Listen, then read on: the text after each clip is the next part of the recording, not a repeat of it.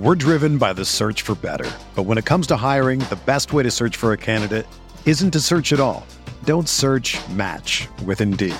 Indeed is your matching and hiring platform with over 350 million global monthly visitors, according to Indeed data, and a matching engine that helps you find quality candidates fast. Ditch the busy work. Use Indeed for scheduling, screening, and messaging so you can connect with candidates faster. Leveraging over 140 million qualifications and preferences every day, Indeed's matching engine is constantly learning from your preferences, so the more you use Indeed, the better it gets. Join more than 3.5 million businesses worldwide that use Indeed to hire great talent fast. And listeners of this show will get a $75 sponsored job credit to get your jobs more visibility at Indeed.com slash BlueWire.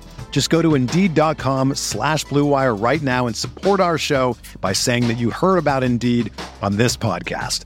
That's Indeed.com slash BlueWire. Terms and conditions apply. Need to hire? You need Indeed.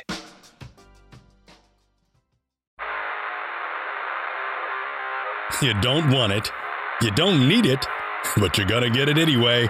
The Kevin Sheehan Show. Here's Kevin. All right, it's Sports Fix Tuesday, Election Day 2020. It's finally here. Uh, Tommy from his fortress of solitude in lovely and beautiful and pleasant Frederick, Maryland. I am live in our studios with a sore throat, but no temperature, Tommy, because I just took it. We've got a temperature ta- uh, taker out there, and it was 97.5, which is not 98.6, which is the old no- normal. I don't know if these machines are right, but I don't have a temperature. But I am uh, and have been starting to lose my voice a little bit. But we move on, on, onward and upward, as they say. You know what? Well, th- this is the time when people get sick. That this, this is why it's one of the reasons it's going to be a hard time. Is if you got sick, normally you probably wouldn't think much of it. You know, a cold, a sniffle, uh, anything like that. Now everything sets, at least for me, everything raises alarms. So uh, you know what what it's typically normal behavior for for most people around this time of year uh, now becomes panic. I, I'm not panicking. Well, I mean, I don't mean exactly. I don't. now becomes. I, I'm knocking on wood How's as I say this. You know this about me. I'm knocking on wood. I'm a little bit superstitious, so I don't want to certainly jinx it. I just don't get sick that much. I never have. I. it's not that I'm in great shape or I'm so healthy, and I, I don't get sick that often. I just Hey, don't. buddy, what? How old are you? How old are you? I'm I'm I'm old enough. I'm old All enough, and I and I'm con- and by the way, I'm I'm considering for the first time uh, getting a flu shot. I am considering that. Um, I, I my wife got one. She's gotten one in recent years, and I don't know. My neighbor, my CDC neighbor, just said, "No, no, no. You should get a flu shot." I'm Yeah. like, I've never gotten a, f- a flu shot, and I've never gotten. I haven't gotten the flu in years. He's like, you should get one this year. I first started getting the flu shot about seven or eight years ago, uh, and I had never had the flu, ever. But I started to get it, and about three years ago, after I got the flu, sure enough, after I got a flu shot, sure enough, I developed the flu. Th- that's what uh, I'm concerned about. But it wasn't. A, it wasn't. It was a very mild case. Mm. I mean, you know, I mean, you know, all the ancillary things, you know, the stomach problems, things like that. I never had any of that. Uh, I had, uh, I was a little run down, fever, run, uh, and all the other stuff.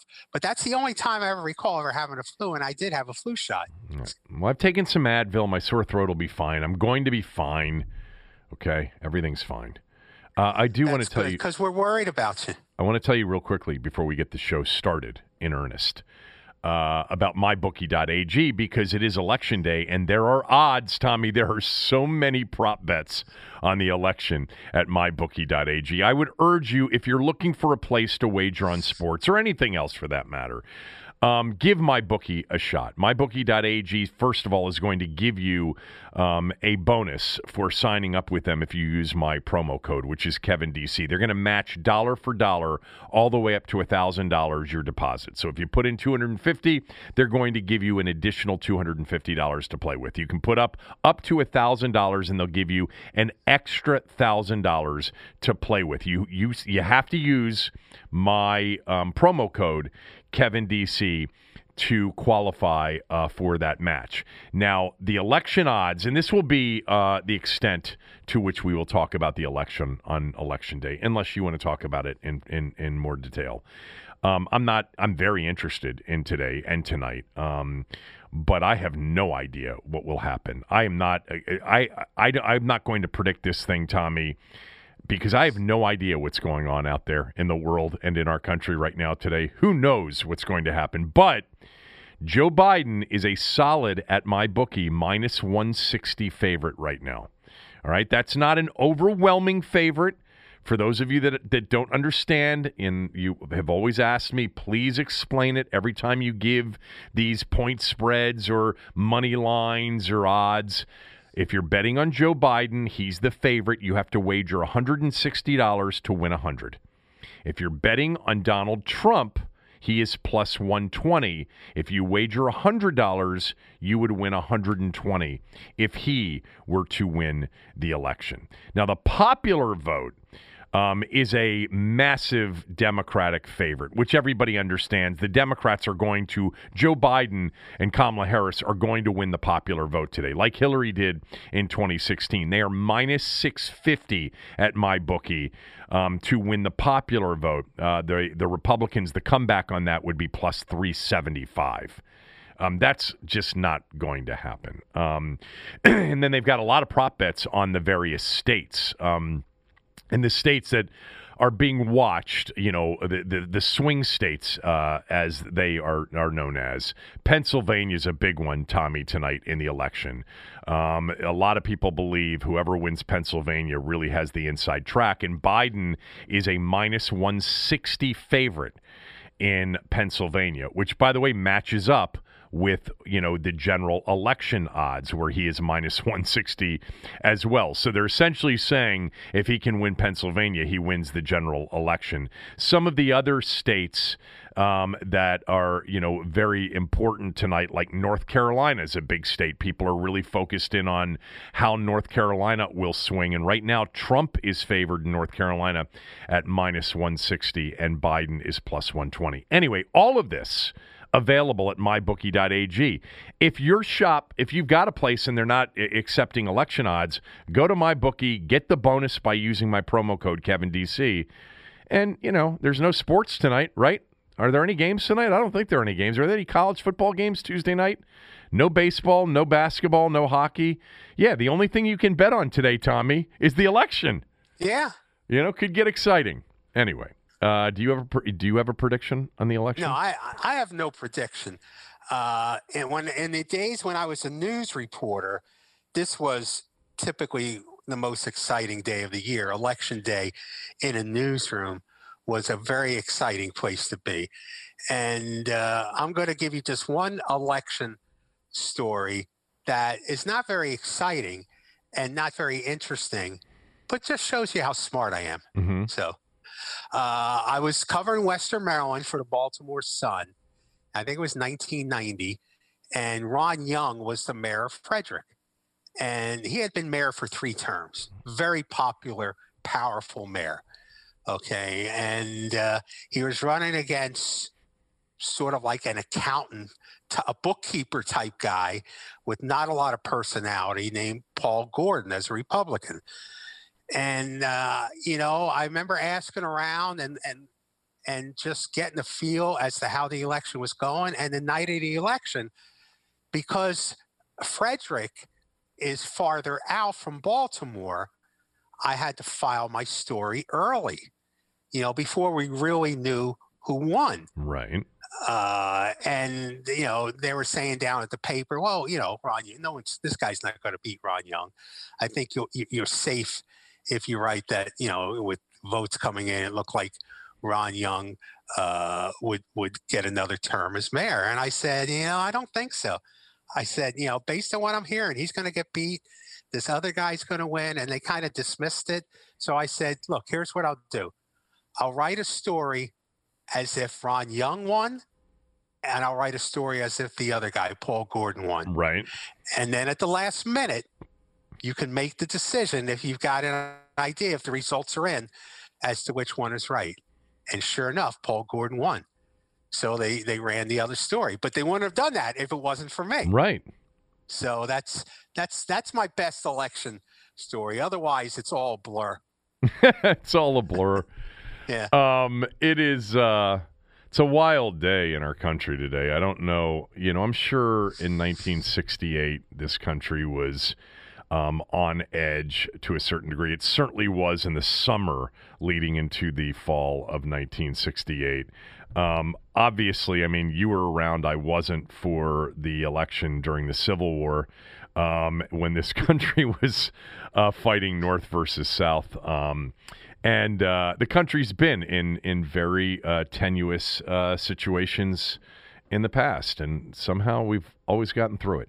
Uh, you know, well, I, I like I always tell people, you know, this country went through a time where the president and the vice president, neither of them were elected, and everybody in the White House except the president went to jail, and it, there was no coup, there was no overthrow of the government. It just kept going. Uh, that is true. Um, do you know um, that I'm just looking through this MyBookie site? They've got the 2024 odds already. Do you know who the favorite, the co favorite to be the president in 2024 is with Joe Biden? Because they've got Joe Biden here. Joe Biden obviously could run for reelection if he was the president, or he could run again if he wasn't. Joe Biden is plus 300 in the 2024 presidential election, and he is co favorites. Mayor Pete. I'll, I'll, give you his odds in, in, a, in a moment. Um, he is a co favorite with Alexandria Ocasio Cortez. Wow. Yeah, that's a big wow. In fact, yeah. I'm looking. You know, Nikki Haley's not listed on here. I think I think the Republican ticket in 2024 is Nikki Haley and probably Pompeo. And that that would be my guess in 2024 oh, right now. It, it depends um, if he's out of jail by then or not.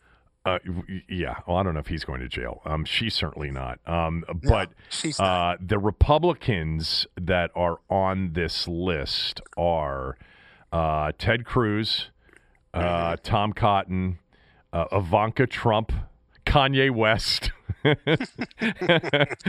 um, and um, and that appears to be it.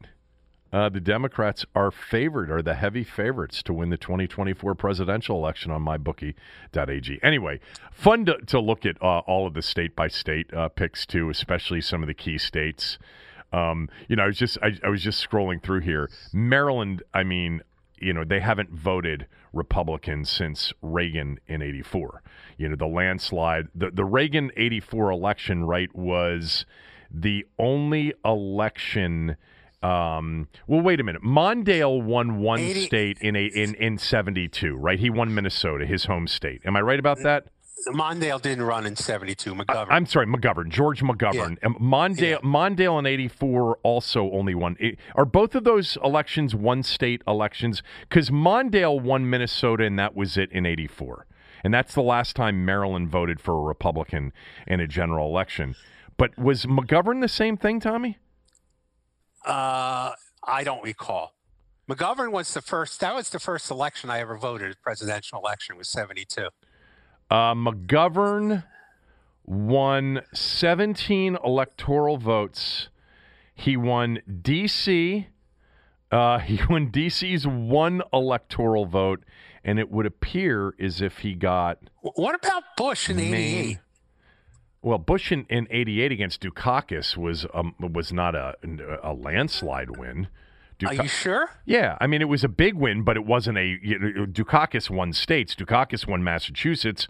Dukakis, Dukakis, I guarantee you, won. you know, some of the real uh, liberal states, whether they were Minnesota or you know Washington or or Oregon, some of those states. I'm pulling it up right now. Hold on.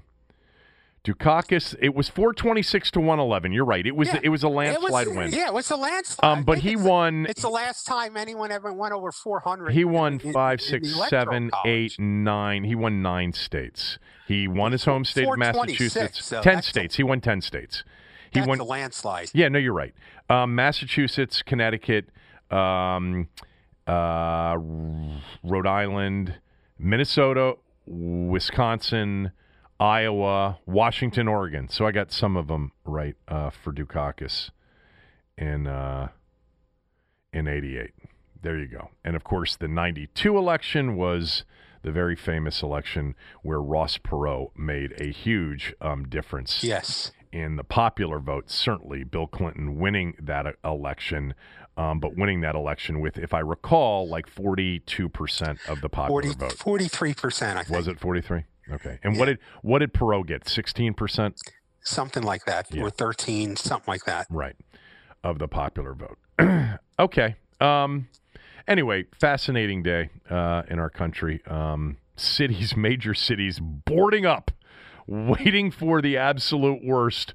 If he pulls an upset, they are ready um, for uh, what could be, uh, you know, hope, hopefully not, hopefully not, um, uh, unrest. Um, I don't know. I don't have a prediction on this thing, Tommy.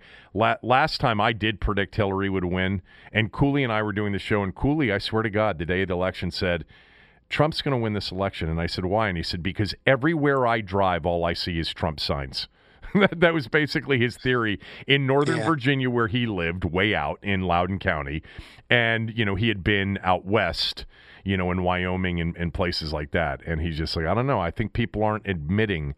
And that was his that was his rationale, too. It was really interesting. He said, I don't think people are admitting that they're going to vote for Trump. That was the, on the day of the election. So he picked him. Anyway, uh, MyBookie.ag, use my promo code KevinDC. That was a long spot for MyBookie, but I really want you, if you're interested in betting and tread lightly, it's not for everybody, and you don't have a place, MyBookie is a safe place to wager. You'll get paid if you win, and it's a fair setup. Plus, you're getting a great deal um, to get uh, those dollars, uh, your investment, your deposit match dollar for dollar, all the way up to a thousand. All right, I did a Twitter poll earlier today. Well, b- before you get started with the business, yeah. I have I have a housekeeping question. Okay.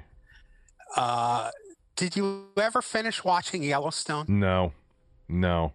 You didn't? No. I, I uh, I watched the first three episodes and I haven't gotten back to it yet, which should tell you that. And I told you at the time I really liked it, and I I was intending on getting through it, Tommy, and I just I haven't. I I can't. Ex- I I don't know. It's like the last few weeks have been. I, I just haven't had a lot of time to get to it. I, I I'm I'm gonna try to. Well, I'd rather see you watch Sneaky Pete, I know. Which is I think it's much more up your alley.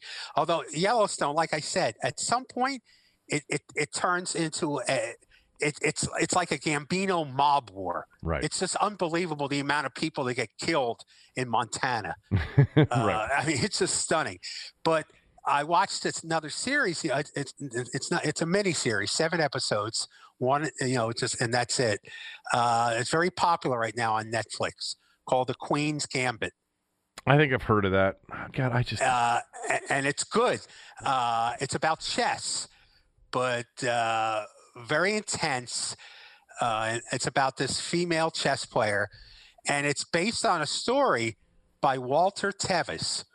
Walter Tevis is the guy who wrote the book The Hustler, which they made into a movie Sure. with Paul Newman. it's Paul Newman, yeah. Right. I think you would like The Queen's Gambit. It's seven episodes. The mo- It's about chess, the game of chess. yes. Okay. Yeah. Are you a chess But it- player?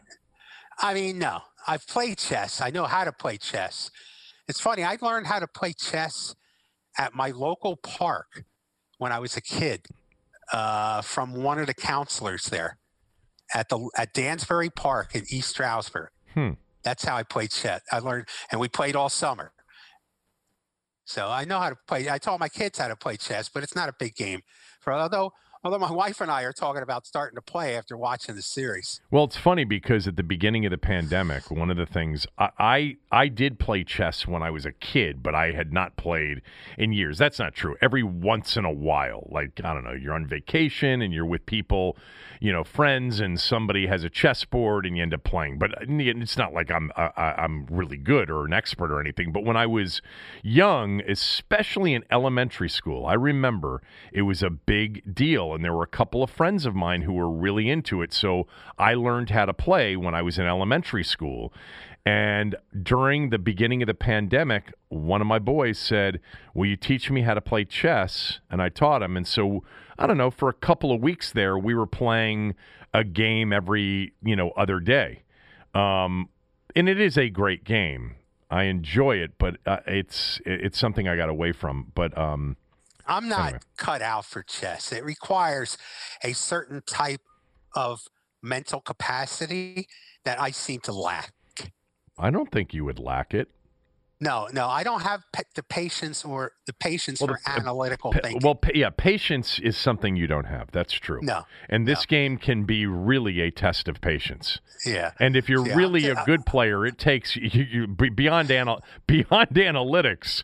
It is okay. Let me go through every single move I can make here, uh, and determine yes. which of the moves I should make that would be the best strategy. And that just takes too much effort and patience for you. You're very very. But I would recommend to everybody the Queen's Gambit. Okay. I think people would like it. All right. I you know, I think over the years I've found that once football season starts, I end up not being um, a consumer of a lot of television shows or movies. But once it is over, then I start to get into all of that stuff. And I started Yellowstone basically, I mean, it's two months ago that I told okay. you, hey, I watched the first three episodes of Yellowstone. And it was, it was good. It was good. I mean, I, I, I it's not particularly good, but it's compelling. Well, first of all, that's a different, you know, way of of describing it and presenting it than you did the, the first time. You were like, "You're going to love it. You're going to really love Yellowstone." I don't think I ever said it was good. Yes, you did. No. Yes, you did. No. You said it was good. Why would I have no. watched it? Other people said it was good. I'm not going to say you were the only one, but I I pretty much remember you were the first one to tell me that. Yeah, I don't think I ever said it was good. Okay, whatever. I said it was. You it said was Costner was good. Watch. You said Costner was really good. Yeah, I like Costner and everything. Okay. Um, so I put a um, an election day ballot out on my Twitter this morning, and I took calls on the following question. All right, on the ballot today for Washington football fans, your choice: six and ten and the playoffs were 5 and 11 and a top 5 pick. You have to vote for one. 6 and 10 in the playoffs, 5 and 11 and a top 5 pick. And as of this recording of the podcast, we've got 2500 votes in so far, and 58.6% say, say they'd rather have the top 5 pick and not make the playoffs as a 6 and 10 team. Well, your listeners are smart then. No, they're not. That's not Yes. my choice. That'd be my choice. I know it would be. I would have predicted that to be your choice because you don't, you know, you just want it. To, you, you look for the the path of least resistance, and you look for any excuse to lose. So there you go. What's where, where's the nobility in in taking the hard road? Uh, well, because it makes the uh, the fruits of victory that much sweeter. Oh, this is such bullshit. So here's my rationale. If that's true, how do you explain the joy of money won gambling as opposed to money won working? Uh, well, first of all, money you don't win money working. Okay, money You, earned. you earn working. money, and there is a lot of satisfaction in yeah, earning money. but but you- I mean, compared to hitting a jackpot, Well, I mean, it's it, it's apples and oranges here. well, no, one, it's not. One is one's a major one's a And what- major risk that includes a lot of drama and a lot of angst. And so the you know one, the other is can be rather mundane. Yes, I know, but it's harder. It's a harder path. yeah, let, let, let, me make sure that everybody that has listened to this show and the these shows that I've been involved in with Tommy or Cooley or anybody else over the years, my recommendation is to work hard and earn it, not think you can walk into a casino and win it because the odds are stacked against you and you will end up in the streets begging for money so that I'm you can buy yourself a roast beef sandwich. Saying this notion of the harder road being a more satis- satisfying. It's not. Is, is, okay. it's, it's a fairy tale. Okay, so maybe that's the wrong way to describe it. Let me tell you why I think. I well, not think that I absolutely didn't even give it much thought. I would take six and ten in the playoffs. Um, first of all, last year I was very much an advocate of losing to playing well, but losing to the Eagles and the Giants at the end of the year to make sure that they had a chance to draft Chase Young that's different because they weren't going anywhere. They couldn't go to the playoffs. There was a regime change that more likely than not they were on the verge of of making, and it was you know uh, I, I, I rooted for Dwayne Haskins to look good, the team to play well, but lose to the Giants. Damn it, because you don't want to have to face Chase Young the next ten years. You want him on your team. Um, but the regime change has been made. The culture change, we hope, is underway. The young players that are here are going to be important for them if they are ever going to win.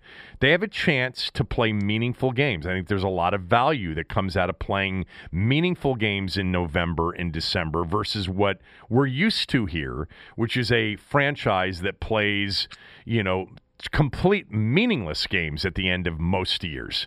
And I think guys like Montez Sweat and Chase Young and Daron Payne and and Cole Holcomb and and and and all the young players that are playing right now would benefit significantly by being in the hunt and competing and then achieving it and then potentially playing in a playoff game in January. I absolutely think there would be huge benefit in that. Now, 5 and 11, first of all, you know, what I'm saying is that you would end up with the top five pick.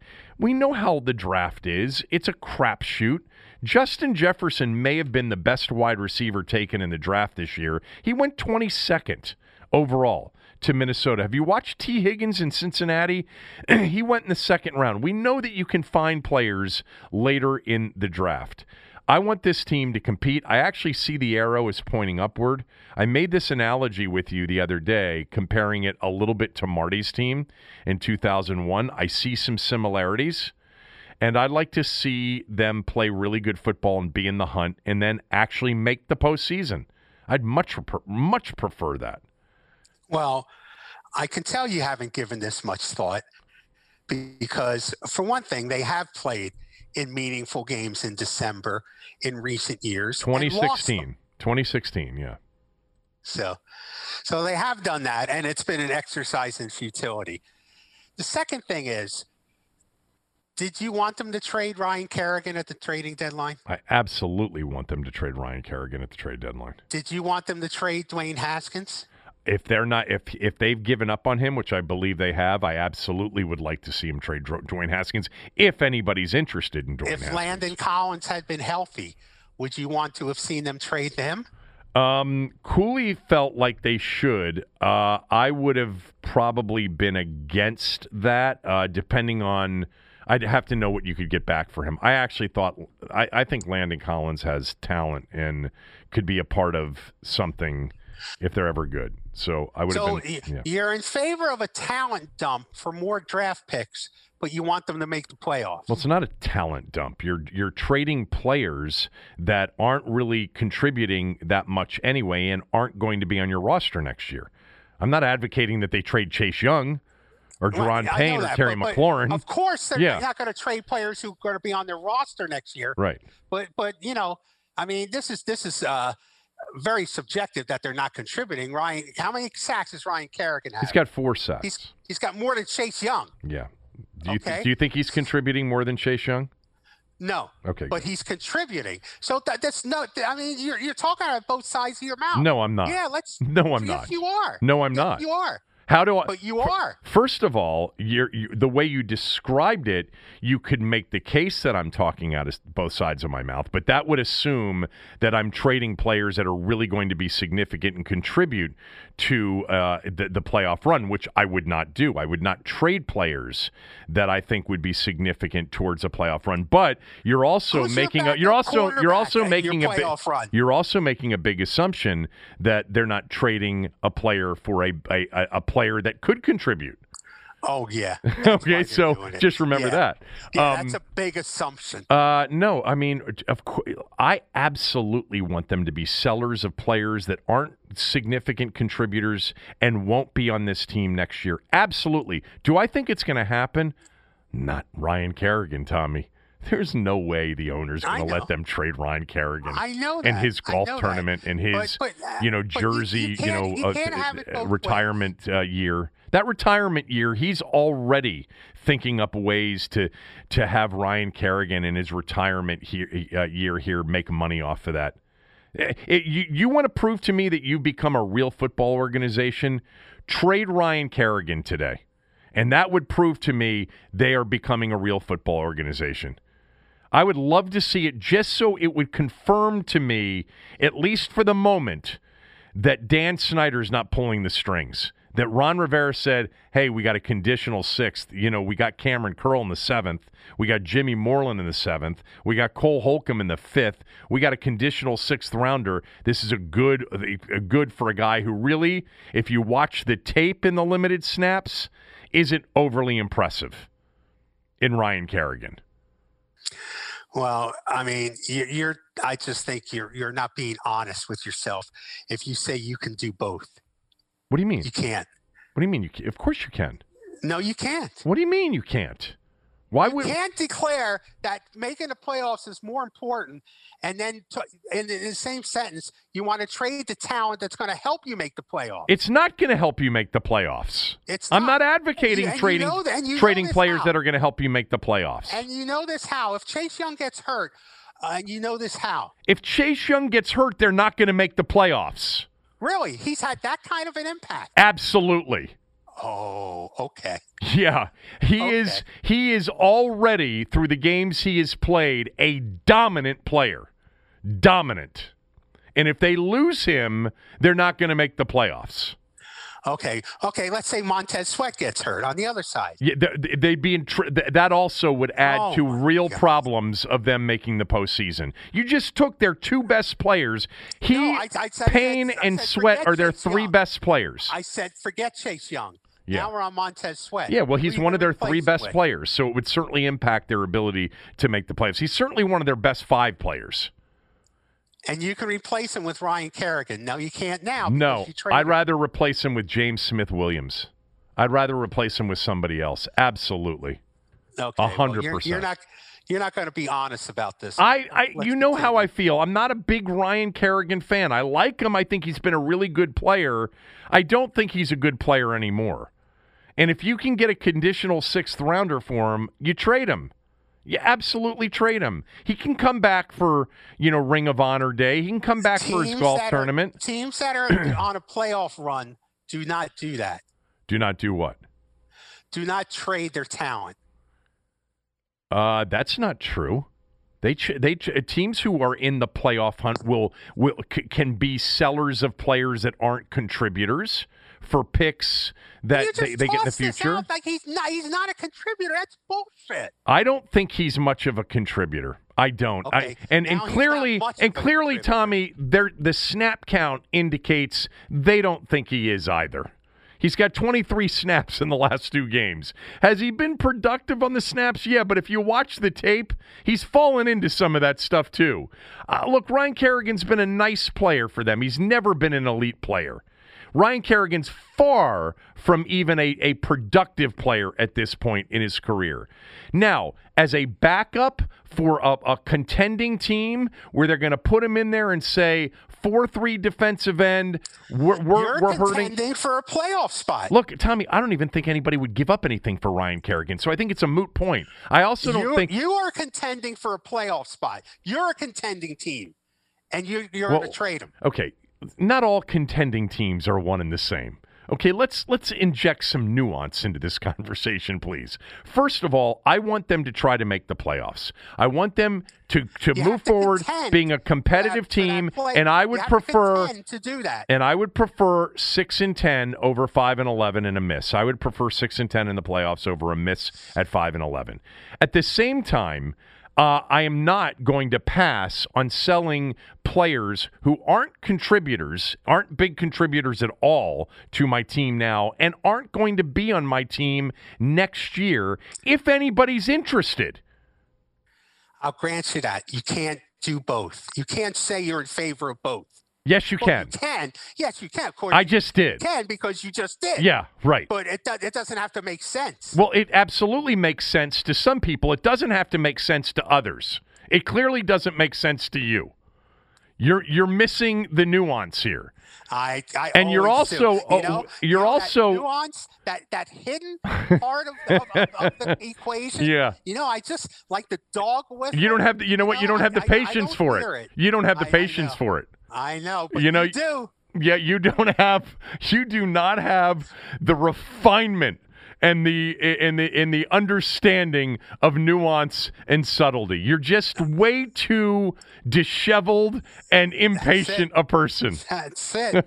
I'm a dummy.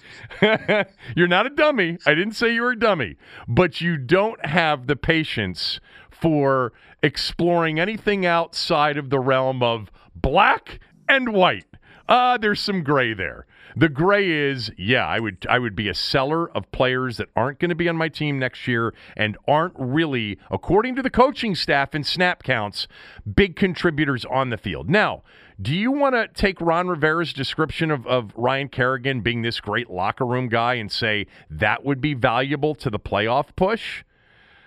Oh, okay. But I'm sick of locker room guys like Alex Smith and Ryan Kerrigan. I don't want, they're not helping me win games. I need to establish a culture of winning. You know what would help? Is playing in a playoff game. Do you agree that if you play in a playoff game, that that is the beginning of like you want your culture to include playing playoff games? So why not start listen, this year? Listen, Kevin, if you do the math, of course, you have to make the playoffs in order to to move in the playoffs in order to play in a championship game, of course. But it hasn't helped this organization in 20 years. No, what I'm saying though is forget the championship thing. If part no, of I'm saying you're, you're saying, yeah, in order for to build a culture, you want your team to make the playoffs. Well, that's simple math, Kevin. Of course. But but in this case, in this situation, in this year, it's meaningless. It's not meaningless. It's and that's my point is that with a young team with the arrow especially on defense pointed upward with a bunch of young players and a new coaching staff trying to establish a culture of winning and competing and contending. I don't care how miserable the division is. The bottom line is if you're playing, let's just say, the Panthers on December 27th in a game that you have to win, to com- to to continue to keep your playoff hopes alive. That's better than playing the Panthers and hoping to lose the game to improve your draft position. I don't that's fine last year with people who weren't going to be back and a whole regime change and you were 3 and 12. 3 and 11 whenever you were playing that game. If they are sitting there and they are let's just say 5 and 9 and by winning one of their final two games, they can qualify for the postseason. I want them to play in those games. I want them to feel the the the, the importance of playing in those games and get used to it, rather than just playing out the string. Play for stakes versus play out the string. The the former is better for the long term and for the culture. A six and ten playoff team is a delusion. It will have no meaning whatsoever. Totally Plus, in that Carolina game, Yeah. I'll give you some nuance. The guy who wins the game for you, who sacks the quarterback, causing him to fumble, is Ryan Kerrigan. Oh, Ryan Kerrigan is going. There's Is, some nuance for you. Ryan Kerrigan's going to make the big play against Teddy Bridgewater, or is he, or is he going to be playing for the Panthers and sacking Kyle Allen? Which one is it? No, I I don't I like you you can talk me out of some things every once in a while. You're not talking me out of this one. I don't care if it's 6 and 10. You know what? I don't give a shit if it ends up being 5 and 11. You know, there's still a chance 4 and 12 could win the division, I think.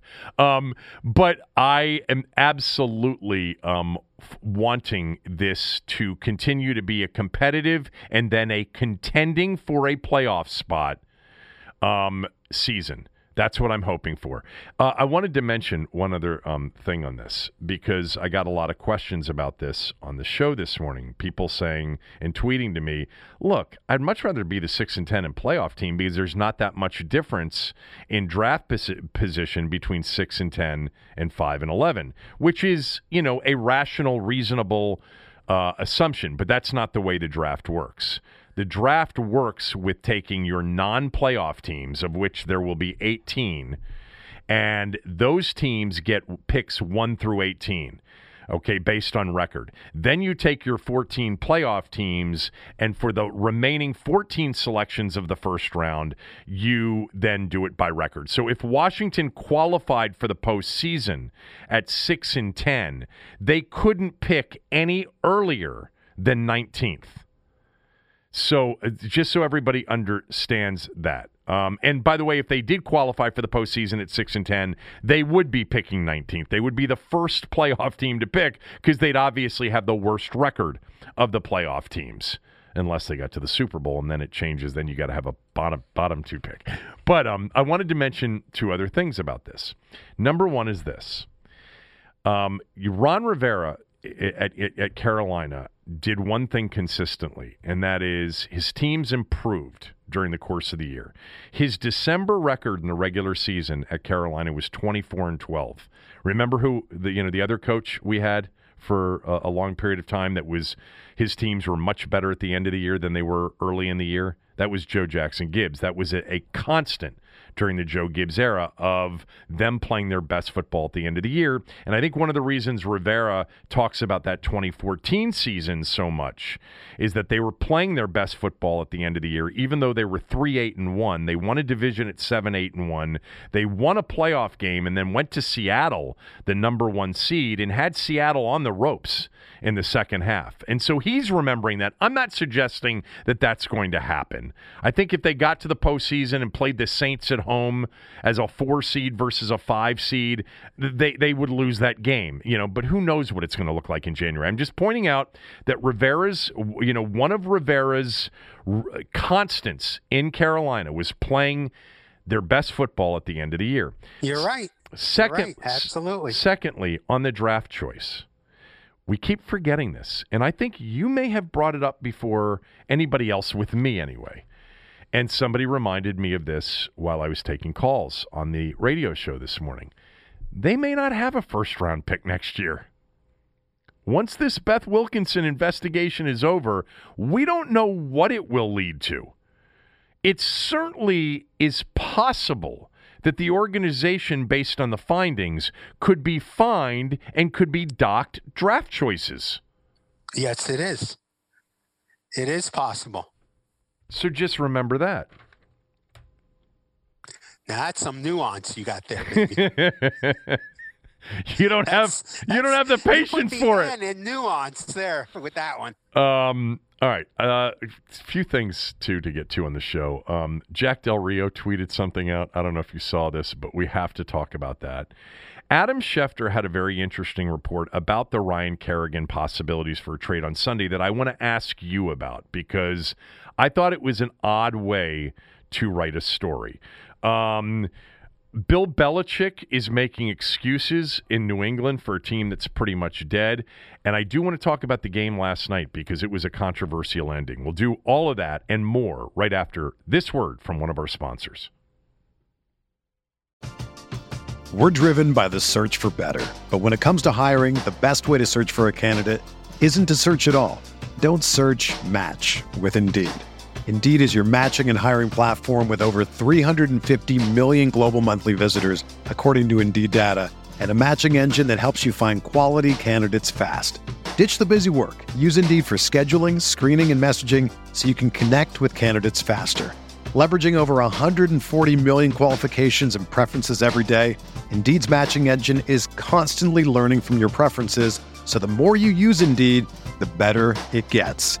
Join more than 3.5 million businesses worldwide that use Indeed to hire great talent fast. And listeners of this show will get a $75 sponsored job credit to get your jobs more visibility at Indeed.com slash BlueWire.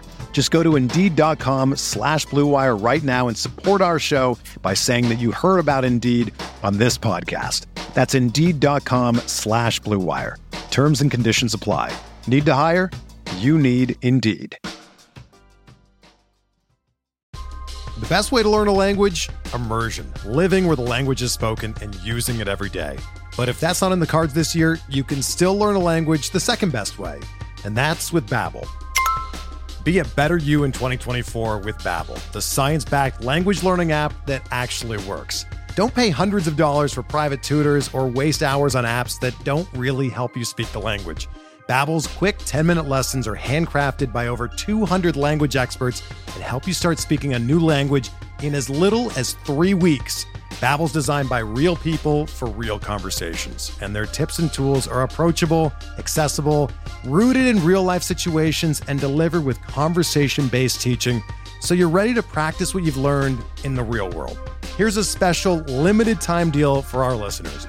Right now, get up to 60% off your Babbel subscription at babbel.com slash bluewire. That's 60% off at babbel.com slash bluewire, spelled B-A-B-B-E-L dot com slash bluewire. Rules and restrictions apply. Spring is in the air at Littleton Coin Company, and we want to help you brighten your collection. Visit us at littletoncoin.com all month long to enjoy 15% off your purchase. With a wide selection of coins, paper money, supplies, and more, Littleton Coin Company has something for every collector's taste. Use promo code SPRING at littletoncoin.com for 15% off your purchase all month long. Restrictions apply. Littleton Coin Company. Serving collectors since 1945 a hodgepodge, if you will, of things to touch on uh, the rest of the, the show here. Um, I'm just going to hit you with one after another. You ready? Let him at. Let me at him. All right. Let's start with Jack Del Rio. Um, Jack Del Rio, your, your favorite. What, what's your nickname for Del Rio? I forget. Voodoo, J- Voodoo Jack. Voodoo Jack. So um, Jack Del Rio. Um, oh my God! There's no way that, that he took this tweet down. Are you serious? Did he take this tweet down? Did he really? The one uh, responding to Brian Baldinger? Yeah. He did not. And some of the crap that he's left up there, and he took that I down. I just noticed this. Hold on here. No. Um, well, he didn't take the tweet down completely. What he did take down was what he was retweeting. So I think he attempted to take it down, but his response um, as he retweeted, is still there. So let me tell everybody what I'm talking about. Um, Brian Baldinger, who played in the NFL and has been a media member for a while, I don't even know who he's working with now. Does he call games for Fox? I think he may.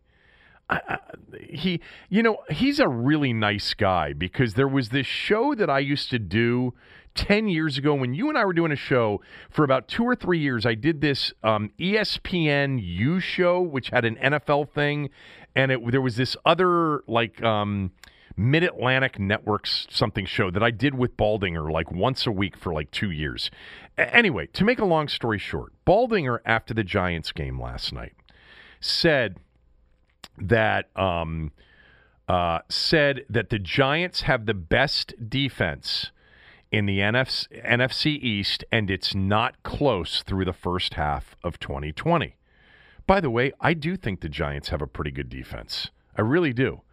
And I their one in seven mark is misleading because they, they play harder and they play better than that. And we'll have a conversation about Daniel Jones here in a moment. Um, but he tweeted that out, and Jack Del Rio, your defensive coordinator, retweeted it and and and put an emoji with a magnifying glass over one eye and said, "Love you, Baldy," as in Baldinger, but it's still here. Dot dot dot dot dot.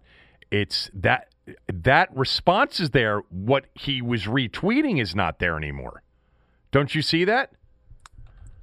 Go to Del Rio's. Uh, are you on Del Rio's t- Twitter page? Y- yes. Okay, so he doesn't ball. What he was retweeting isn't there. Oh, now it is. Yeah, it's there. Okay, it's it, been there. it wasn't there. for a second. Whatever. there. well, you know, I mean, you gotta have patience. I gotta have patience. It really wasn't Tommy. It said it had been. Uh, it said it, it. It was down or deleted.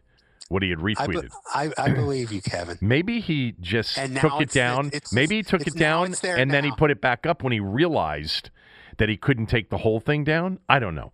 Anyway, I mean, what is it about coming here? I'm sure other fans of other teams, losing teams, you know, probably have similar gripes to the ones we have. But what is it about people who come here, reputable people, who they get here and they're in a losing environment? Uh, The team is two and five, you know, Jack. All right, Jack, your team is two and five. Your defense is pretty good. And I think it's going to be really good by the time we get to next year and beyond. And I think it's well coached. But why would you retweet and respond to a media member saying that there's a better defense than yours in your division? And oh, by the way, you're playing that team this weekend. Why, why would you do that? Why can't you just stay stay off social media unless it's all benign stuff? I, I don't get it. Why do why does this organization just have one after another of the overpromisers and the underdeliverers? That's all we've gotten for 21 years. Big talk, mouth running, social media mouth running, and no backing it up. Like, hey, Jack, and I, Tommy, I swear to God, if I had him on the show, and I've asked for him before, I would say, why would you do this? Why would you why would you respond to somebody who's saying your defense isn't the best in the division when your team is 2 and fucking 5? Like seriously. I know this bothers me more than it does some of you, and I think he's a damn good coach. I do think he's a good coach. But just uh, love you, Baldy, but basically what he's saying is, hey, Baldy, you're wrong. We've got the best defense in the NFC East. It is great to think that way. I would never discourage him from thinking that way and internally with his team talking that way. But why would you go public by essentially saying, no, no, no, the Giants don't have the best defense? We do. When you're two and five. Good You know- God. I know this really sets you off. Uh, it's just, it's not, it's such the opposite of the way I'm wired when it comes to competition. Like, it's always show me, don't tell me. Okay? Prove it with your actions, not with your tweets or your words. At the end of the year, if you've got the number two defense in the league and you just got to the NFC Championship game by beating the Saints 17 to 6 and by beating the Seahawks 21 to 7 because your defense was dominant, I'll allow an occasional, you know, chest thump and and and and and, and back slap of yourself. But not now, dude. You're two and five. You're in the worst division in football. And that defense, who cares if Brian Baldinger thinks the Giants defense is the best in the division? Why do you need to respond to that publicly? Don't you think the Giants will look at this and say, huh, team we're playing this Sunday that we just beat, that we just beat two weeks ago, he thinks their defense is better than ours. Why would you even do that? What did the Giants do against us, too? I um, defensively. Well, they, they turned us over twice. I know Kyle Allen had two turnovers in that game, right? And you know how many turnovers Daniel Jones had? Only one. But the defense was pretty good in that game. Uh, oh, actually, the Giants were seven for eleven on third down. That's what I'm gonna. I'm gonna respond right now to him saying the Gi- the Giants, the team you're 'em. playing, was seven for eleven on third down against your team two against your defense two weeks ago. And I'm a Go believer in defense. Put Voodoo Jack in there too. Well, why do they do this? Why? Well, I mean, this guy's nuts. So He's a good I mean, coach, who- though. who knows? Tommy, he's Yeah, a good coach. I know. Look, I know that, but he's nuts. He- He's he's he's mentally unstable.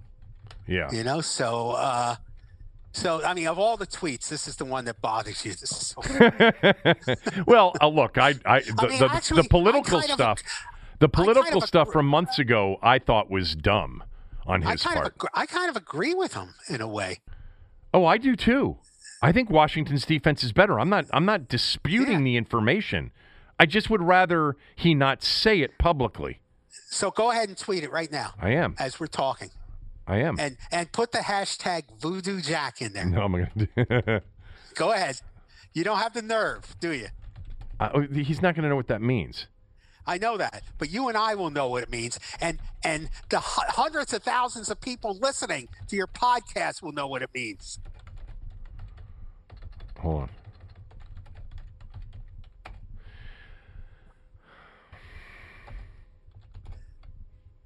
Hold on. I just want to get a couple of other stats from the game. oh, Um, come on, come on! Well, they You got sc- what you need. Yeah, I got what I need. You're goddamn right. I got what I need. You know what Richie Petitbon told us?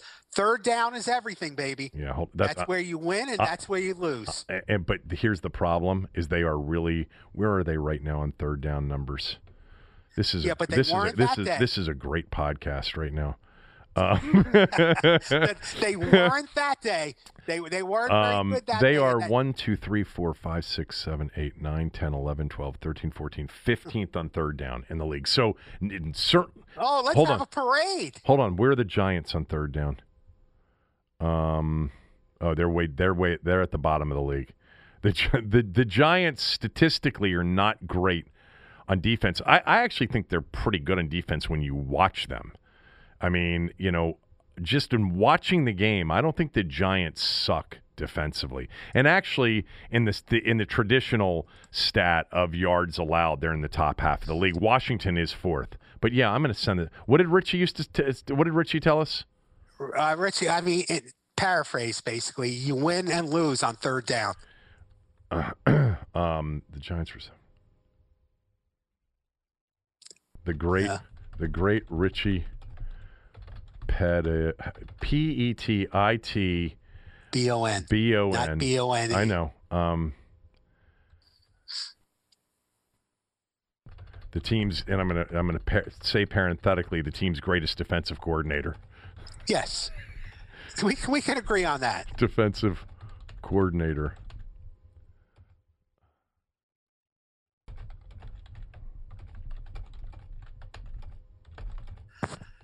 We can agree on that, babe, as Richie would say. Um, sure. Okay, I just sent it. Oh boy. What? Oh, you're gonna you're gonna be on Voodoo Jack's list now. I didn't hashtag Voodoo Jack. I know. Uh, I mean, just show me, coach. Just show me. All right? Let's go. I believe in him as a coach. I believe in this Okay. defense. Let's let's switch to the game last night.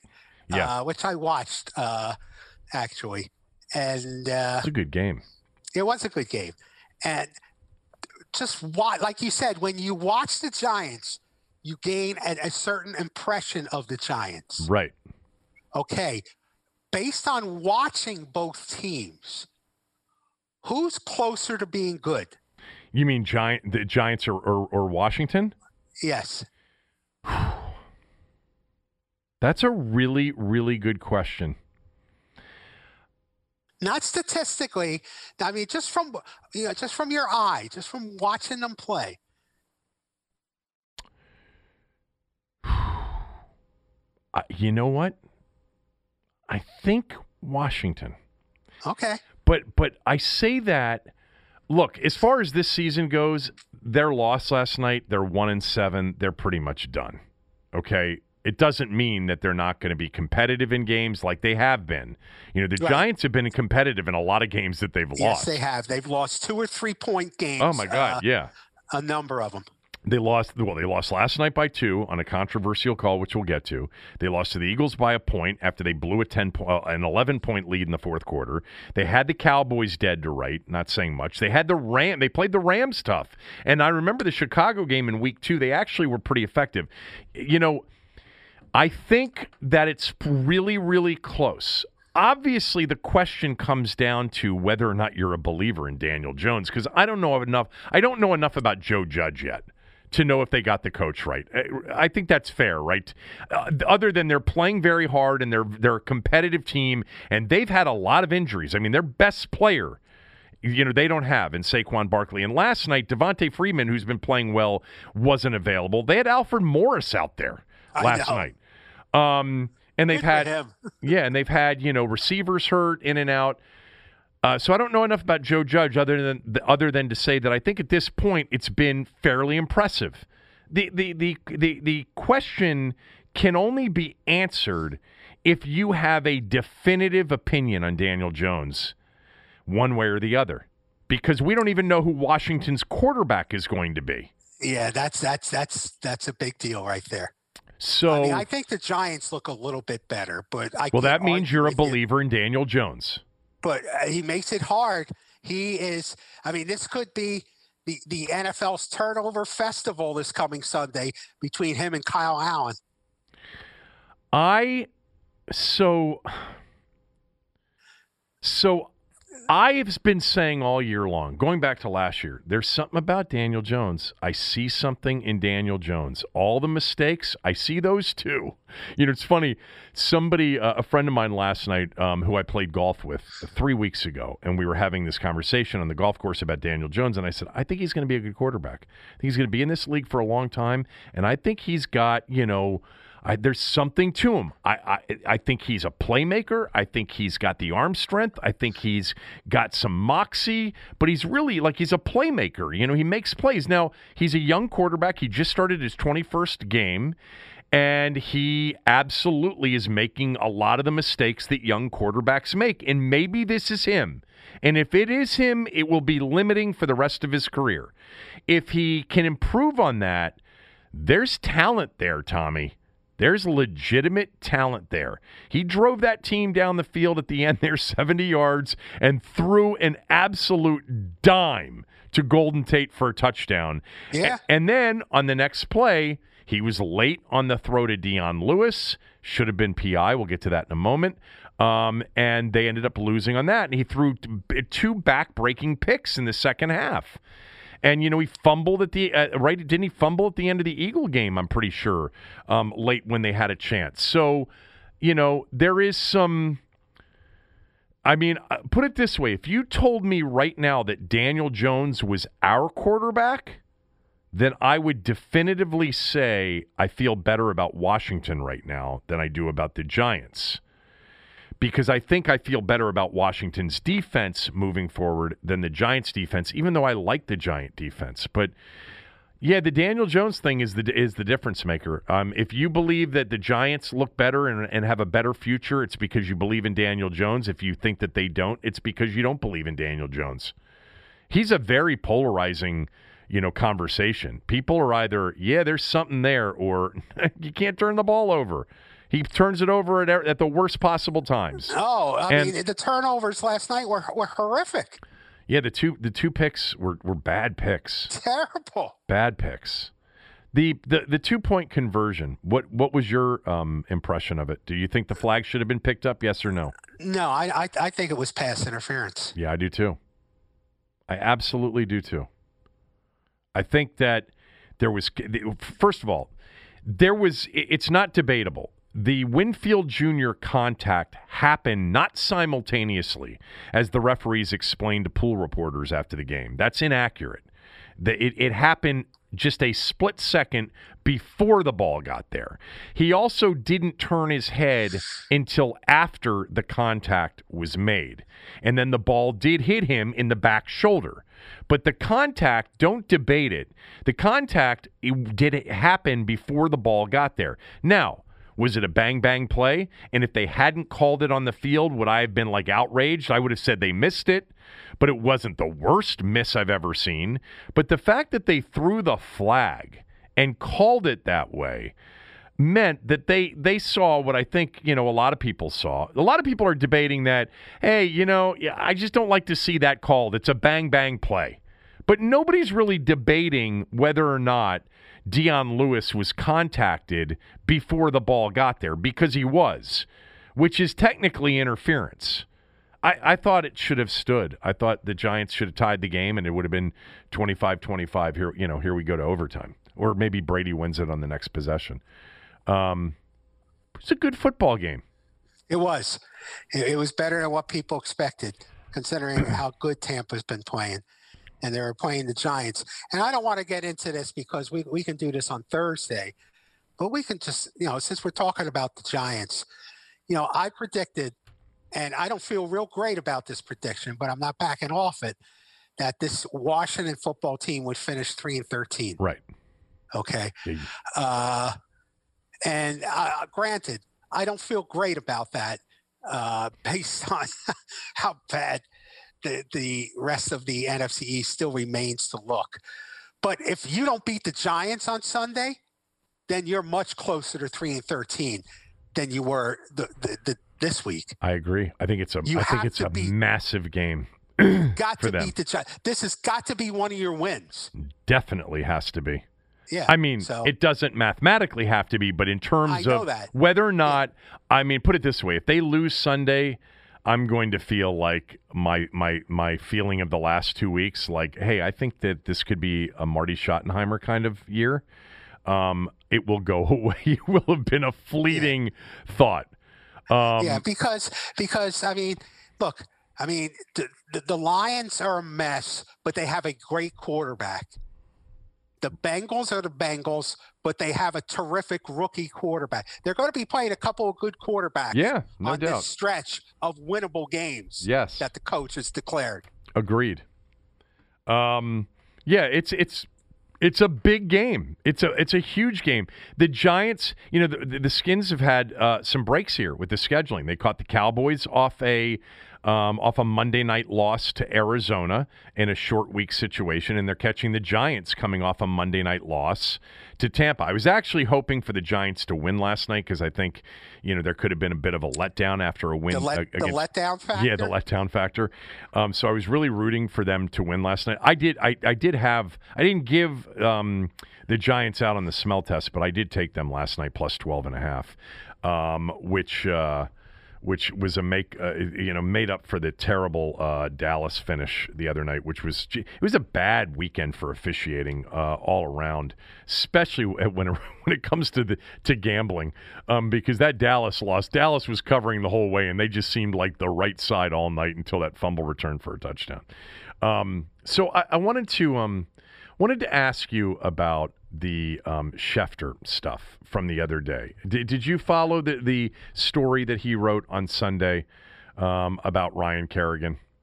Yeah, uh, where sources say that uh, he he has uh, told the Redskins he wants to be traded, but then other sources say he said he doesn't want to be traded, something to that effect. Exactly. So I'll, Yeah. I'll, I'll read you the, the two paragraphs. So he Schefter wrote a story um, on Sunday morning about Ryan Kerrigan uh, and Ryan Kerrigan re- requesting a trade. But I want to read this to you. You and I both like Adam a lot. We had Adam on the show every week for seven years, five years, whatever it was. I can't even remember. And we got to know Adam, and I like Adam a lot. Um, and he wrote a, a story on Sunday that I just thought was odd. I actually had a conversation this morning with John Keim about it, and I think John was hesitant to sort of weigh in because obviously he works at ESPN. So the the story was written as follows on Sunday morning. Washington football team defensive end Ryan Kerrigan has requested a trade, but Washington has told teams that it won't deal the star pass rusher, a source told ESPN. Second paragraph. Another source insisted to ESPN on Sunday that Kerrigan has not requested a trade. Multiple people around the NFL believe that Kerrigan values loyalty to the franchise and his family over money. I thought that was odd. You have a paragraph that says he's requested a trade per one source, and then in the next paragraph, you cite another source that says he has not requested a trade. By the way, both it, it can be completely true, and it probably is true that he had two different sources on this. or that he had a story and someone else at ESPN had a story. But I, I don't, I can't recall reading a story that read headline Ryan Kerrigan has requested a trade, but then in the story, the second paragraph is Ryan Kerrigan has not requested a trade. Explain this one to me. Well, I can't explain it to you. I mean, it's it's very bizarre. I mean, it's it seems like he doesn't have the story. Uh, he doesn't have the story nailed down. The story can't be both. That's what I thought. Yeah. Both things, I mean, is- you could have two different sources, right, that are telling you two different things. But if that's the case, Right. you don't have a story. Right. Yes. yes. Uh, it's very bizarre. I can't explain that. Okay. I wanted to make sure that I wasn't missing something there because I made a big deal out of it, I think, yesterday on the show and then with Keim this morning. And I just thought it was odd. The only thing I could think of is that he had this story, one of the two, and then somebody else at ESPN had the opposite. But then uh, what do you do there? Like, I mean, look, you you've been a reporter. If you get a source that tells you uh, it's raining, and then another source tells you it's not raining, you don't have a story. Right. Exactly. You can't you can't go with it. You have to either you have to get enough sources on I mean, it depends on who the sources are, but you're right. You don't have a story. So, um, the second part of this is something that uh, I had a conversation with Cooley about yesterday. Cooley basically, when we were talking about this, said, "Look, here's how this works because I've been the player and I've had the relationship with player agents." He said, "These stories, you know, trade deadline, draft, free agency, whatever, they come from three places: the team, the player, or the player's agent." And he said, I can tell you what happened with this one. Ryan Kerrigan probably wouldn't mind getting dealt, but he doesn't want the fan base to think that he wants to get dealt. So his agent put out he's requested a trade, but then also put out that he has not requested a trade. Somehow the the two messages got out there so that teams knew that Ryan Kerrigan wanted to be dealt, but at the same time he's not the fall guy for this. It's you know, it's it's he can. The irony of all this, Tommy, right, is the fan base doesn't give a shit.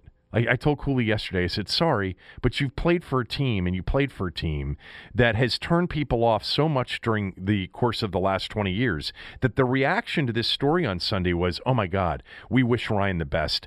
Definitely trade him to a real team. Trade him to a team where he has a chance to be on a winning team and in a real organization. Like people want him to get traded because they think it would be the best thing for him.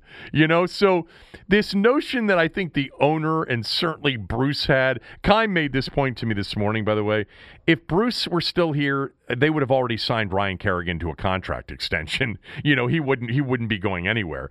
Um, but it's like this notion, this delusional notion they have that people want to see Ryan Kerrigan retire as a Redskin and get some sort of big ring and some sort of, you know, farewell tour in his final year with t-shirts and and events and presents brought out to midfield before his final home game. No they don't, Dan. No they don't. Julie and anybody else out there that believes in this stuff. And I'm not suggesting Julie does, but I'm just saying the PR department, you know, over the years, maybe not now, always sort of got sucked into this whole nostalgia thing. Nobody wants nostalgia, they want you to win. And Ryan Kerrigan isn't going to be a part of your team when and if ever it starts to win big. So trade him. And the fan base wants him traded for the picks, but also because they care about him and they'd like to see him end up in a normal place. He's the Ring of Fame guy, right? Oh, definitely. Yeah. Uh, even if he weren't, which he is. I mean, he's the all-time sack leader in franchise history. Of course he is. Yeah. Um, but you know, hopefully they'll spell his name right. And it won't be London Flector or Ryan, you know, Kurgan. Hopefully they'll they'll spell the name right on that day. Speaking of sacks, did you read my uh, column I sent you? No, sorry. I can read it real quickly if you'd like me to. When did you send it to me? I sent it to you last night. You did well. I mean, last night. Okay, so I'm, I don't feel that badly. You didn't send it to me yesterday. Oh, oh, I know the Verlon Biggs. Yeah. Yeah, yeah, yeah, yeah. I, I didn't read it. I saw you tweet out a picture of Verlon Biggs. Here, Right. here we go. I can't freaking read the story. Already read too many this month. I guess three days into the month, I've already read How too could many. that be? I don't know, but it won't let me do it. Oh my gosh. you know, it's it's Tell- it's it's, it's, it's, it's you're hopeless. Tell me about Verlon Biggs. Tell me what you tell me about your column. Well, first of all, I thought it would be a good week for a little story uh, during the bye week. Not a whole lot going on with with the team, and Verlon Biggs' name came surface last week when he was named a finalist to the Black College Football Hall of Fame. Uh, and he went to Jackson State in Right. the early '60s, and uh, Verlon Biggs. When I was doing research for uh, the uh, Hail Victory book, Right. more than any other player, players had stories and laughed and talked about Verlon Biggs than any other player I ever wrote about Okay. for Washington football. He was such a, a, a- colorful character. And so, and so I had all these stories about Verlon Biggs. Uh, and uh, I, I, you know, from Kenny Houston, from Roy Jefferson, from uh, Ron McDole and, and Diron Talbert. And it- I also pointed out in there that, you know, people tend to talk about Mann and Dex, uh, Dexter Manley Yeah. and Charles Mann as uh, this great defensive end duo, and they were.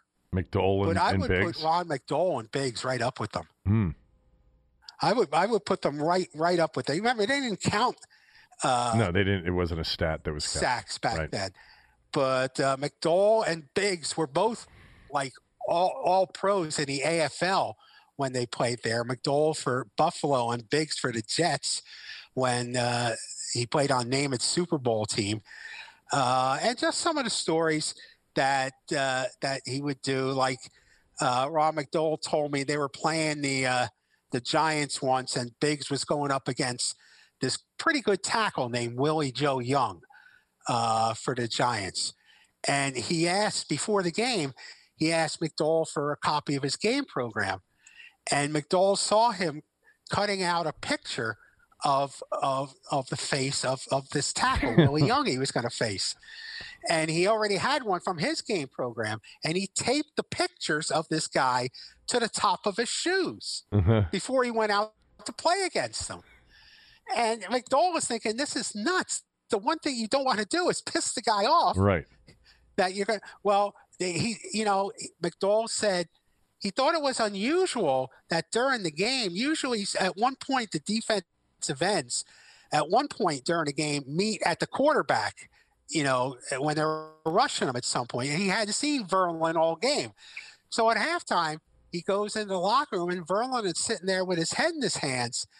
And McDole says, Verlon, where you been? And he says, this guy's killing me. I, I can't get in there. And he says, well, it's no wonder you taped his picture to you to your shoes. Yeah.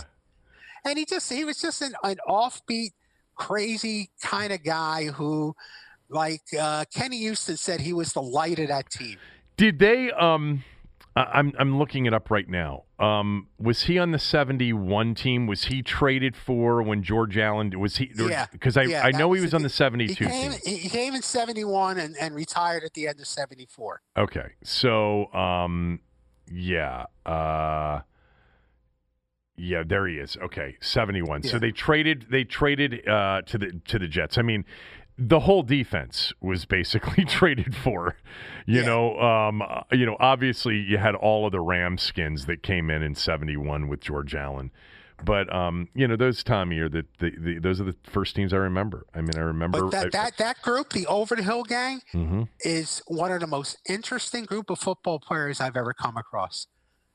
I mean, ec- eclectic, political both ways. Uh, Well, yeah. I mean, think about the influencers like Brig Owens and right. I mean, Brig Owens had to be the smartest guy in the team, right?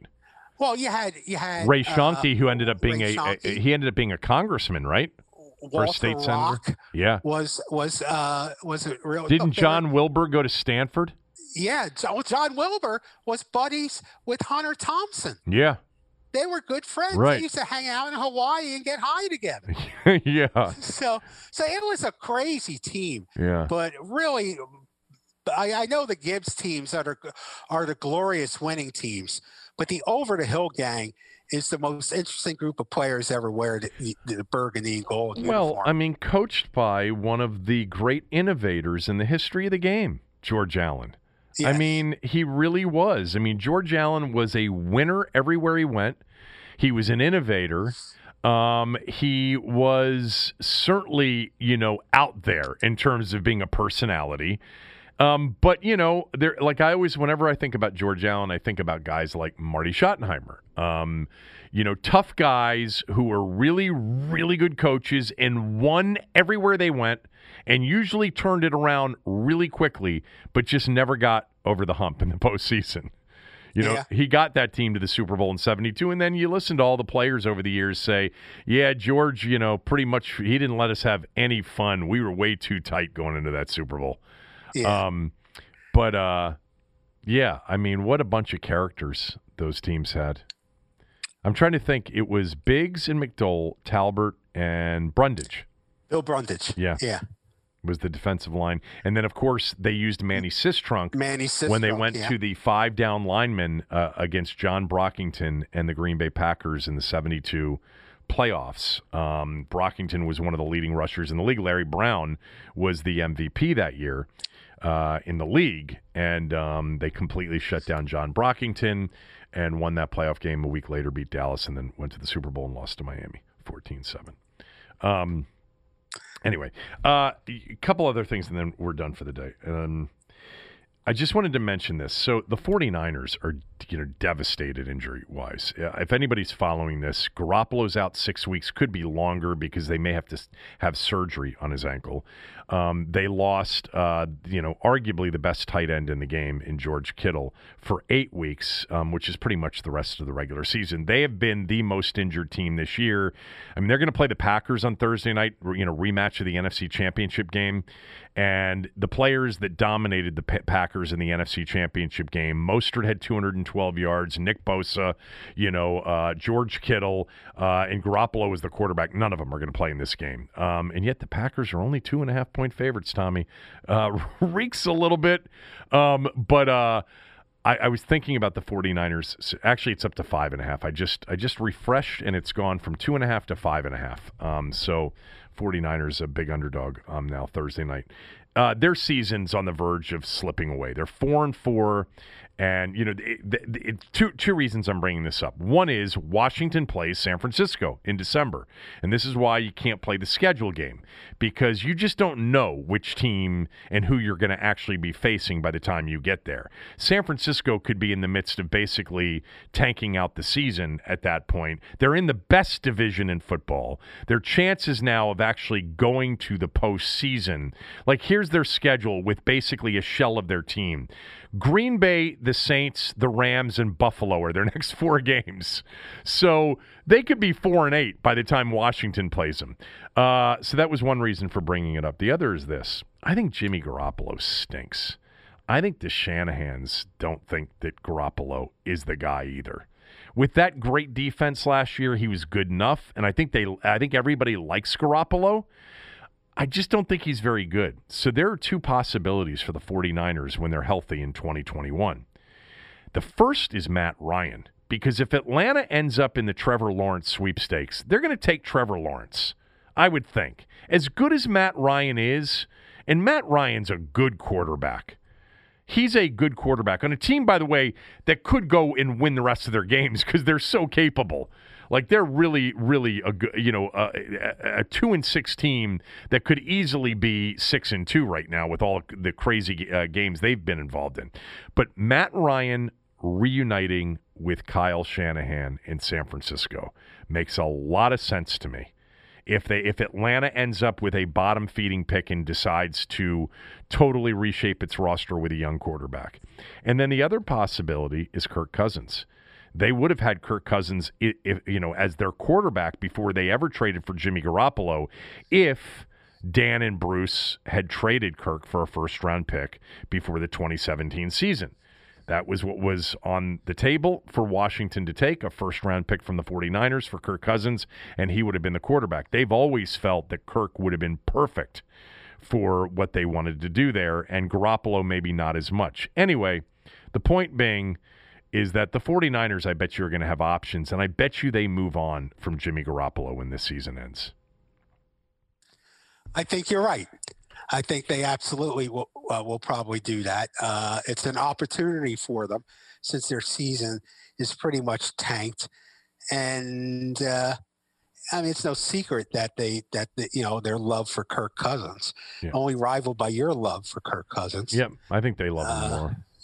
You think so? Uh, definitely. Definitely. By the way, I'm looking at your tweet at uh, Coach Del Rio. Yeah. Uh, there was one uh, follower who pretty much agreed with you that, that piggybacked on your tweet. And uh, after you tweeted that, there are uh, the tone of, of, of the tweets changed a little bit, just a little bit from, you know, coach, you're right, coach, you're right, coach, you're right, to uh, basically, uh, you know, shut up and do something. So I just I just pulled it back up. That tweet, that retweet of his, again, is showing to me this tweet is unavailable.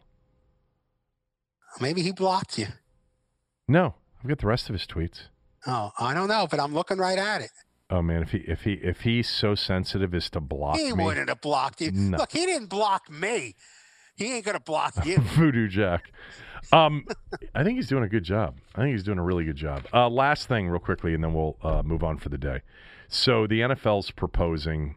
Actually, I was going to ask you. Do you have any thoughts about Juan Soto um, being left out of the uh, National League MVP finalist list? Off that list. I'm really surprised because those are picked by writers who should know better. You see, I think, and people dismiss that. I think throughout the public, Washington the Washington Nationals have to deal with the burden of being a team from Washington, D.C. Uh, and there's this image, we all well are, are, aware of it, where a lot of people don't like anything mm-hmm. that comes out of Washington, D.C. And I think that translates to certainly the baseball team sometimes. Uh, but these are writers. They should have known better. Juan Soto is one of the top three players in baseball this year, let alone the National League. The three so, MVP nominees were Mookie Betts, Freddie Freeman, and Manny Machado. Right. I'm so. surprised at that. Okay. And th- those are picked by baseball writers. Uh, the Baseball Writers Association of America, which I'm a member of, picks three writers in each of its chapters, which I think are 24 chapters across the country, to vote for the MVP. Got it. Um, last thing is um, the NFL competition committee is going to propose to owners a 16 team playoff format at the end of this year if there are lost bye weeks and because of it potentially lost games, not lost by weeks. It, potentially, if there are lost games, they're going to increase the playoff field to 16, eight per conference.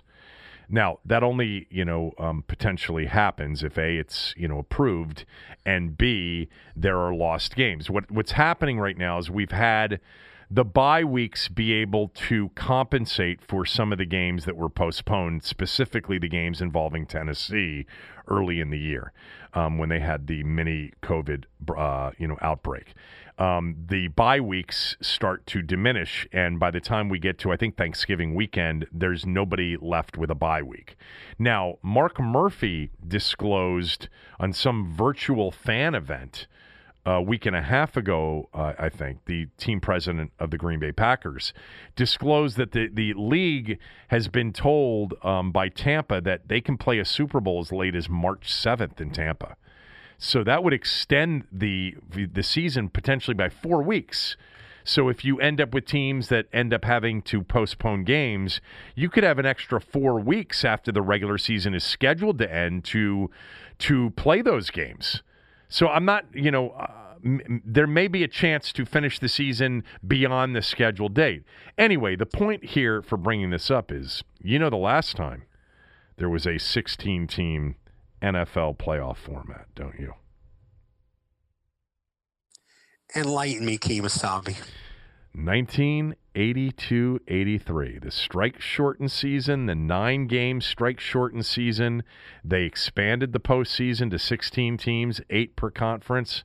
Washington was your 8 and 1 number 1 seed heading into January. They had to play three games, even though they're the one seed, to get to the Super Bowl. And they beat Detroit in a 1 8 matchup, and then they beat Minnesota, and then they beat the Cowboys, and then eventually the Dolphins in the Super Bowl. But they, in that year, Tommy, um, they in in uh, January of '83 when they went to the 16 team playoff format that year in the strike shortened season.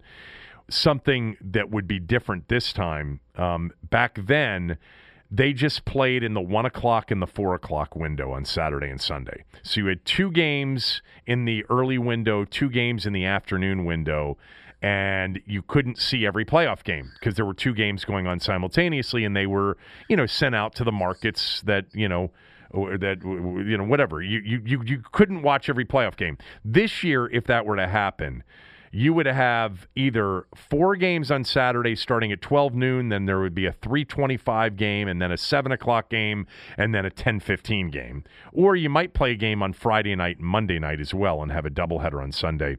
Uh, or triple header on Sunday and and and uh, Saturday and Sunday. But I, I just I remembered that year so well. First of all, it's the most painful loss of, of sports ever was the 1982 loss of the NFL for seven weeks. Oh, that was awful. Just awful. Um, especially when Washington had gotten off to a 2 0 start, you know, and it looked like, hey, this Gibbs guy, he might be something, you know, maybe he, maybe he's pretty good. Um, and, uh, because they beat Philadelphia in the opener, then beat Tampa Bay in week two in the rain, and then the strike came. Um, but uh, if that were to happen, it would increase the chances even more of hey, maybe you get to eight and eight and you're a wild card team. I'm kidding. Um, they're the only the only path for Washington into the postseason is by winning the division. And uh, yeah, and more teams in the playoffs means more teams that have a chance to beat you when when you play a playoff game. Yeah, right. Um, That's all that means. All right. Any anyway, I yeah, just, I got one last thing. Yeah, go ahead. Uh, you a big Sean Connery fan? I I am. That was sad. Yeah. Nine, 90 yeah. years old. Pretty good run though, yeah, right? He had he had a great life. I yeah. mean, just the kind of life we could only dream of.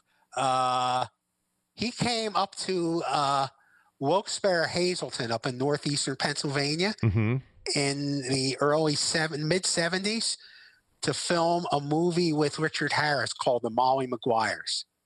Hmm. It's a movie about uh, these uh, undercover cops that were hired to break up the mine workers the union uh, when they were trying to unionize uh, up there. And he spent a lot of time up in, up in northeastern Pennsylvania uh, for, for that movie. Uh, that's the only thing I know about Sean Connery that basically, other than the other stuff, he was the original Bond. Of course. The only Bond for me. Uh, the other ones, although Daniel Craig has been pretty good. He's been he's been pretty good. There've been yeah. God, there've been a bunch of Bond movies on recently. Yeah. For some reason, the first Bond I think I remember is Roger Moore, and then I forget who was on. Uh, I'm not a big Bond movie guy. I mean, I I, I remember. Neither I, am I. Yeah. But I was Sean Connery was was James Bond when when Goldfinger I think was the third one that came out and probably the biggest hit. Mm-hmm. Uh, when that came out, that was uh, very considered very risque because it had the scene of this woman supposedly body painted in all gold, you know. Uh, and I remember back in these days, Kevin, the priest would make visits to your house. Yeah, right. And and so I remember the priest coming to our apartment in Brooklyn and sitting down and telling my parents going through a list uh, that were in, in the local the Catholic newspaper of movies that I shouldn't see. and I remember he said the the Goldfinger was one of them. Oh wow. The next day, my dad took me to see. Of course, I was just going to say once once the Catholics told you as a Catholic you can't see this movie, the next day you were going to the movie. Yes. I was pretty much the same way. You know, it's funny you you mentioned, um, and it just made me think for a second. I'm like, wait a minute, it's not that movie. Um, did I ever tell you to watch Molly's Game? Yes, really good. Wasn't that a good movie? Really good. Oh yeah. First, first of all, she is spectacular, Yeah. Jessica Chastain. But What that a family. What a family. what a the uh, family. Blooms are. the Blooms. Blooms were. an NFL Yeah. player, an Olympic Yes. skier, and then you know she's running you know one of the biggest underground poker you know games um, in L.A. and then New York. Um, it's a true story. The the whole Yeah. the whole story is a true story. Oh, highly recommended. Yeah, me too. I I don't know why I missed it when it came out, but it was like a year ago. I'm just sitting there and this movie's on, and I'm like, oh, I'll go back and start this thing over, and it was great. really good. Some good people in the movie, like uh, Costner's in it. He plays her father. Um, Idris Elba's in it. Um, who else? There's somebody else in it that's uh, um, that plays basically the um, the the equivalent the, the guy who, who's the guy that, that who's who's the guy that plays um in Spider-Man um who plays Peter Parker Tobey Maguire. so Tobey Maguire is I think the the the character played by um what's his face from um uh the movie with Ellen Page? God damn. Michael Cera Michael Cera the Michael Cera char- uh, character in that movie I think he's playing Tobey Maguire. They don't say it but you know basically you know the the Michael Cera uh uh, role in that movie, he ends up basically busting her, right? He ends up, Yeah. t- you know, basically costing her the L.A. game, and then she, you know, restarts in, in New York. Uh, we're not going to blow the, the the movie here for you, but I think I read that the Cera Michael Cera uh, character was supposed to be Tobey Maguire, who was a big part of those games that Molly Bloom ran. Okay. Anyway, just thought you might find that interesting. Um, oh, here it is. Here it is.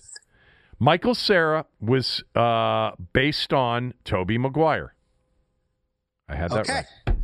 Okay, That, that's good nuance, Kevin. good nuance. That you know what? Maybe that's the name of the show today. Either that or something else having to do with the Washington football team. Because when we put Washington football team in the title, it tends to get more downloads than when we don't. Somebody said, Let's, let's put nuance in the so, title so- to sleep. somebody once said, "Man, you know, every single title is like something about the football team." I'm like, "Yeah, um, there's a reason for that, actually." uh, all right, um, we're done for the day. Uh, Tommy will be back Thursday with me. He'll have his uh, big game pick. Uh, he better pick the Giants because three and thirteen. If they win on Sunday, then they're going to have to lose out for him to be right about three and thirteen. All right, we're done um, for the day. Have a great uh, day, rest of the day. Uh, it could be an interesting day. Tommy, we didn't preach. We didn't do much election preaching today, did we? I today? don't think we did. All right. No. Have a good day, everybody.